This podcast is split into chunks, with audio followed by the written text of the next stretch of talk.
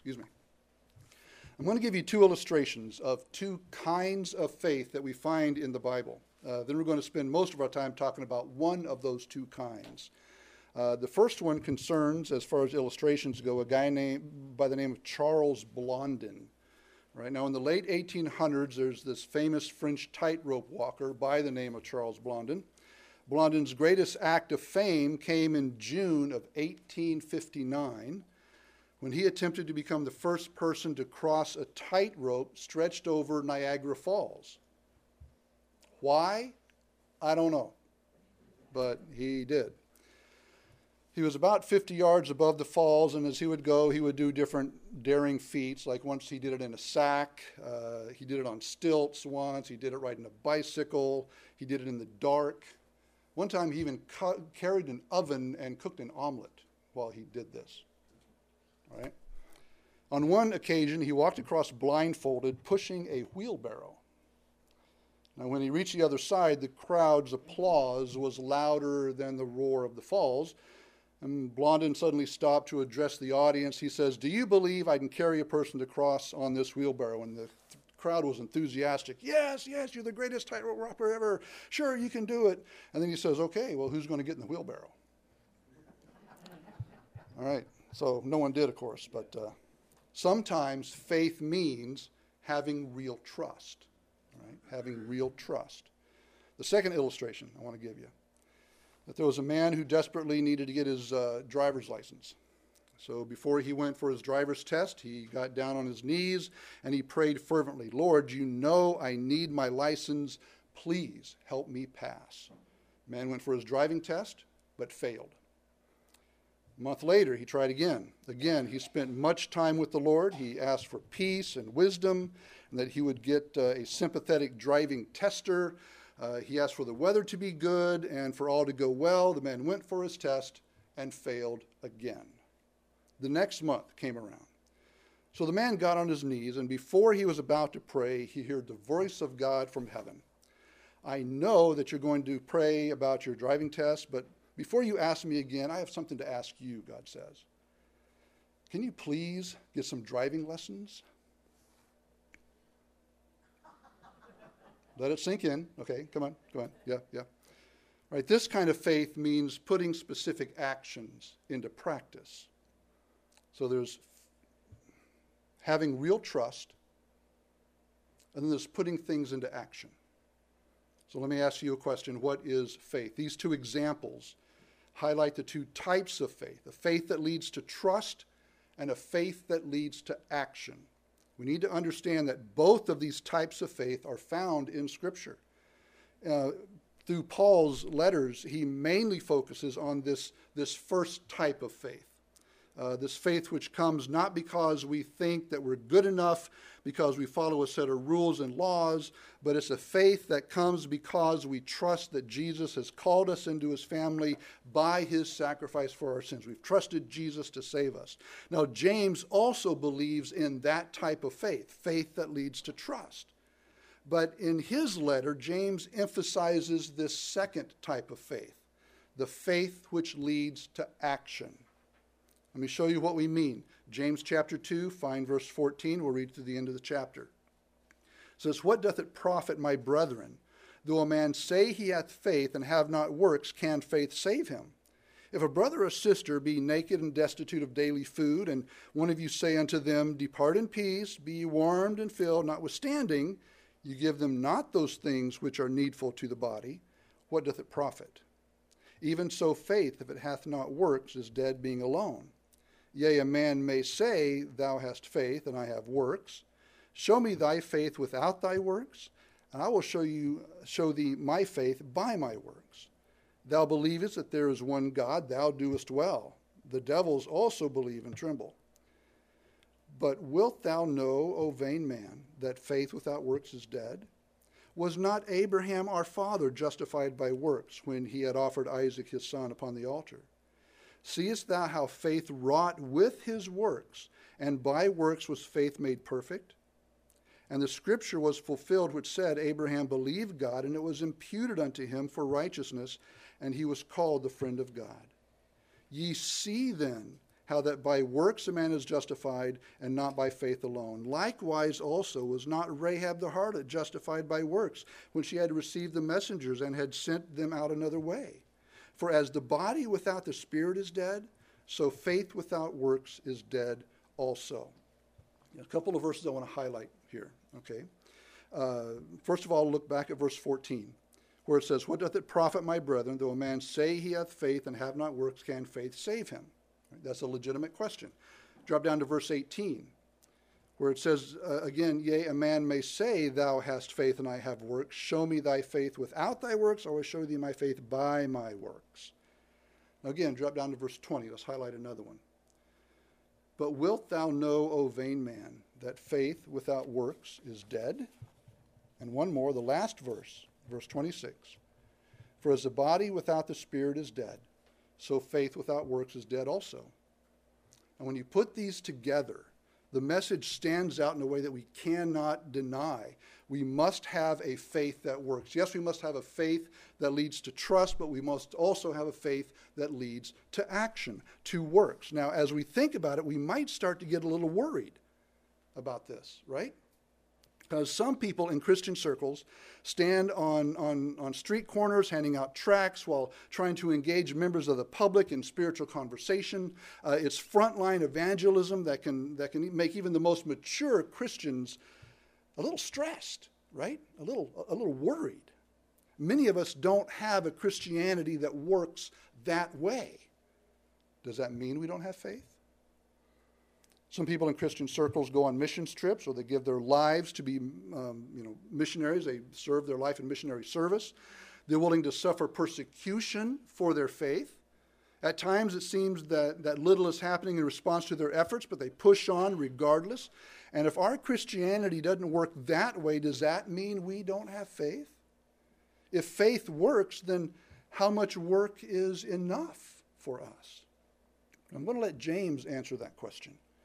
Now look in verses 15 and 16 again. It says, If a brother or sister be naked and destitute of daily food, and one of you say unto them, Depart in peace, be ye warmed and filled, notwithstanding you give them not those things which are needful to the body, what doth it profit? Now, the first thing to note here is that the people in need are brothers and sisters, all right? In other words, those who are part of your church family. They're, they're, they're, they're in Christ like you are. All right? Now, you don't have to find an avowed atheist, although that would be okay. You don't have to share the gospel, although you are commanded to be doing so, and you need to from time to time. You don't even need to go to your friends who are not yet believers, although sooner or later you should do that. This is just the people in the church, those who have the same beliefs and same values you do. The second thing to note is that the nature of the needs, they're very basic. I mean, you don't have to build an orphanage in India, but you could, all right? You don't need to have the family move into your home and care for them, but that would be okay. You don't need to give them your family vehicle unless, out of love, you just wanted to.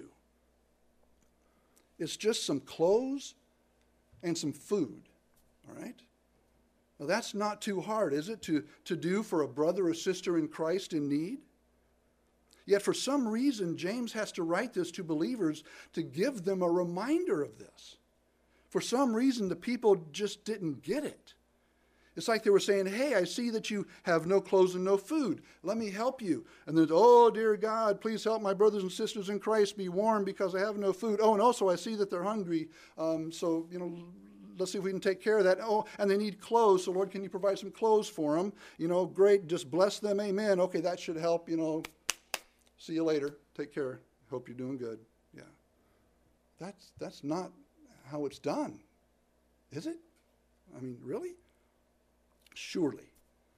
I mean, surely no one who has come to know Christ as their, as their Savior could be so un Jesus like as to think that that would be appropriate. I mean, even, even unbelievers would care for each other better than that. Now I know that you know no one here in this congregation would do that, right? So I could finish this sermon now, couldn't I? Because we would never be guilty of that. Except, except that I think there's more to it than that. Look at verse 19. All right. Verse 19 says that without works, your faith is really no better than the demon's faith. And it accomplishes just about as much, right? Now look at verse 20 and 21 to show you why. It says, But wilt thou know, O vain man, that faith without works is dead? Was not Abraham our father justified by works when he had offered Isaac his son upon the altar? Now, the event spoken of here is found in, in, in Genesis chapter 22. The, the condensed account is that God asked Abraham to sacrifice his son, Isaac. The son was to be the one who would help fulfill the promise uh, that God made to Abraham that his descendants would be as numerous as the stars in the sky. And if Isaac dies, then the promise wouldn't be fulfilled. So the request makes no sense, at least on the surface. But Abraham does what God asks, and just at the last moment, God provides the ram uh, to take the place of Isaac, and, and so the ram is sacrificed. It's an amazing story of faith and works, but it isn't the first story. Back in Genesis 17, there's another great story where God appears before Abraham when he's 99 years old. God talks with Abraham and tells him that he will be the father of many nations. Abraham will have a special place in God's plan. And in response to that call from God, Abraham has himself, his whole household circumcised. All right? Abraham trusted in God and demonstrated that trust with action by what he did, by the way he lived. But again, it's not the first time that this happened. Back in Genesis 12, God appears to Abraham and tells him to leave his country, leave his people, leave his family's household, and go to a new land which God will like tell him when he gets there.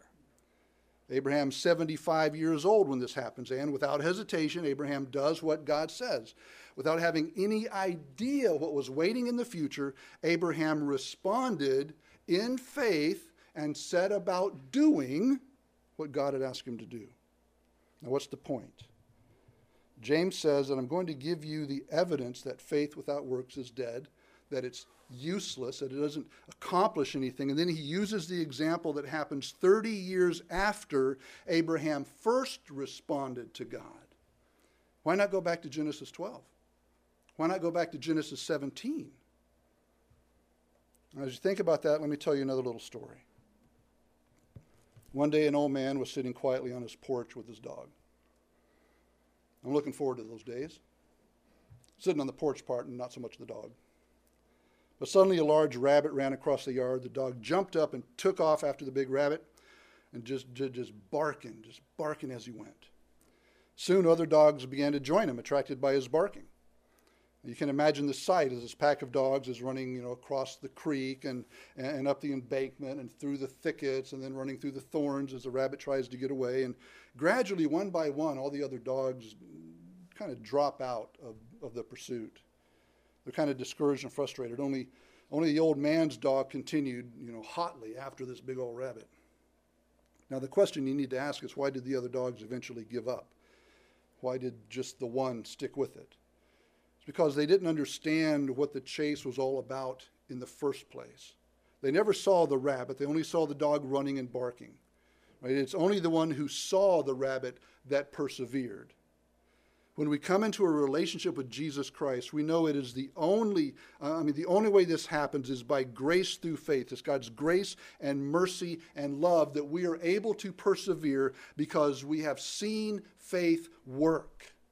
We have seen God in action in our lives. It takes faith, a faith which results of, which is a result of trust, uh, the sort of faith that Paul emphasized. Uh, nothing you can do will add to your salvation. Our works don't even, even our lack of works, are not going to make us any more or less acceptable to God. But the way our faith shows itself will continue to grow as our Christian walk continues.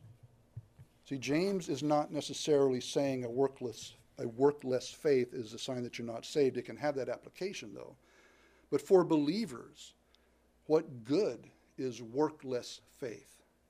Workless faith is dead. Workless faith does not show your beliefs. Workless faith is useless faith. The main priority here is not for us to be walking around saying, I have faith, I have faith, I have faith. James wants us to be honest and say that when we look at ourselves, when others look at us, do they see our faith having a genuine effect, a genuine impact on our lives? Now, does this mean that you need to pack up your family and head to the mission field to prove your faith works? Only if God leads you to do that.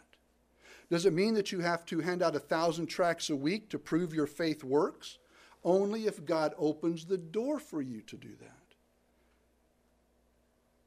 Do you need to help start a church or, or up your tithe to 90% and live on 10 or sell all that you have and give it to the poor? Only if God leads you to. Does it mean that you don't have faith or that your faith is dead if you don't have these things or other big things going on in your life?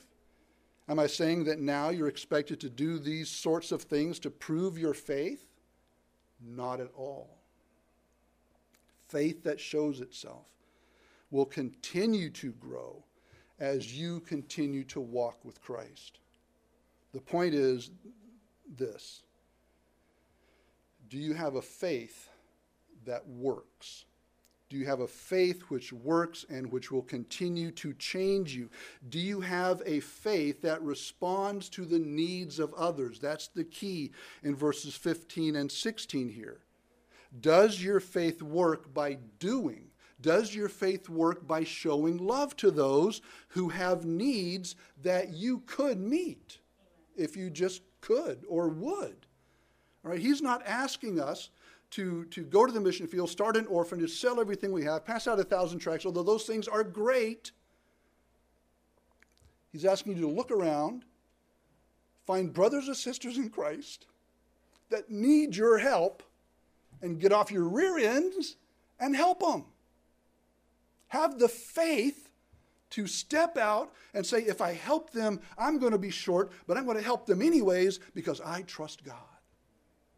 That is a working faith. I'm going to give you an opportunity for your faith to work. There's a family in our church that has needs. Serious, real, live needs. This Sunday and next Sunday. Above and beyond your tithe, you still tithe what you would normally tithe. You give what you would normally give. This is extra. This is above. This Sunday and next Sunday, I'm going to give you an opportunity to exercise your faith. This offering that we give will go completely to them with no strings attached. And if you need to know who it is, I'll tell you. Uh, but it's wrong for us to have family in need that we do not step out, stretch our faith to try to meet. That faith doesn't work. Our faith needs to work, it needs to do something. So when you give that special offering, you, you mark it special, you mark it uh, special offering, uh, whatever to indicate that it's above and beyond your regular tithes and offerings. Because a faith that works, works by doing. A faith that works, works by showing love and meeting the needs of our brothers and sisters in Christ. You know, in a make believe country where only ducks live, all the ducks came into church. They waddled down the aisle into their duck pews and they squatted into their duck seats. The duck minister took his place behind the duck, duck pulpit and opened the duck Bible, and this is what he read. It says, Ducks, you have wings, and with wings you can fly like eagles. You can soar into the sky. Use your wings. And all the ducks quacked, Amen. Then they all got up out of their pews and they waddled back home on their feet. There's no point saying amen to, to saying, yes, we should have a faith that works. Yes, we should meet the needs of our brothers and sisters. There's no point saying amen to that fact that God has enabled you to fly and then you walk home. A faith which works will achieve things. And the older you get in Christ, the more that faith will achieve. See, nobody expects a first year apprentice carpenter to build a house unsupervised. But if you say that you're a master carpenter and all you do is put doorknobs on doors, people will begin to rightly ask, Are you really a master carpenter? What good is a master carpenter if he acts like an apprentice or if he acts less than apprentice, an apprentice? See, a working faith will do just that. It will work, it will constantly change and morph as you grow, as you mature, as God gives you new direction in your life. A faith which works is going to be genuine, it's going to be honest. According to verse 26, it proves life. Works prove a living faith.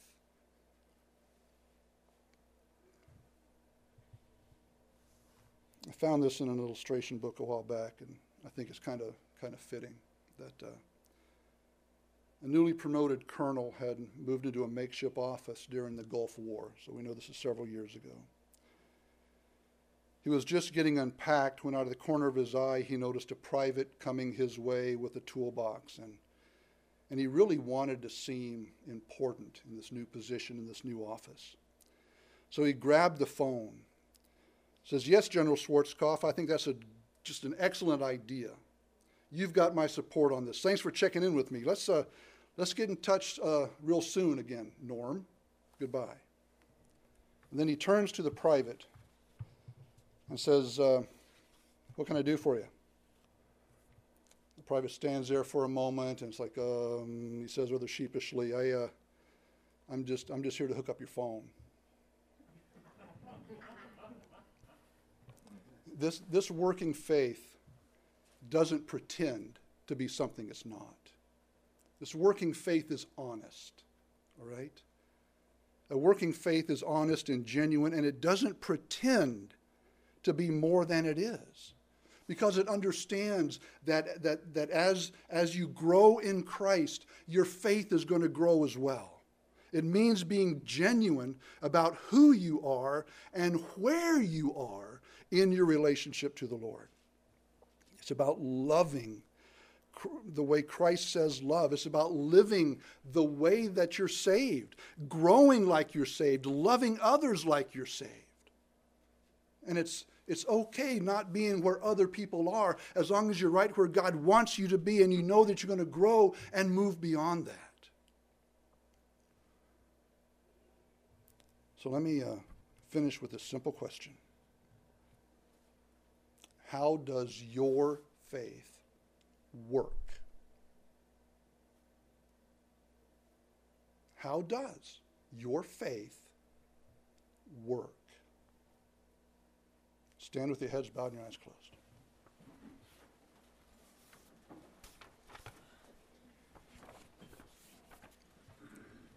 Father, again, we find ourselves thanking you for your word.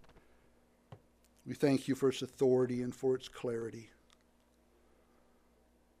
We thank you for the way that your Spirit takes your word and speaks it directly into our heart and mind, right where we need it most. And Father, it seems that everyone here would claim the name of Christ. That they would say that they're saved, they would say that they have a relationship with you through your Son. So, Father, I pray that you would put that to the test. I pray, Father, that you would convict us where we need it most. If our faith is lacking, I pray, Father, that you increase our faith. If our willingness to step out by faith and to meet the needs of others is lacking, I pray that you encourage us and edify us and uh, exhort us and admonish us to take that step.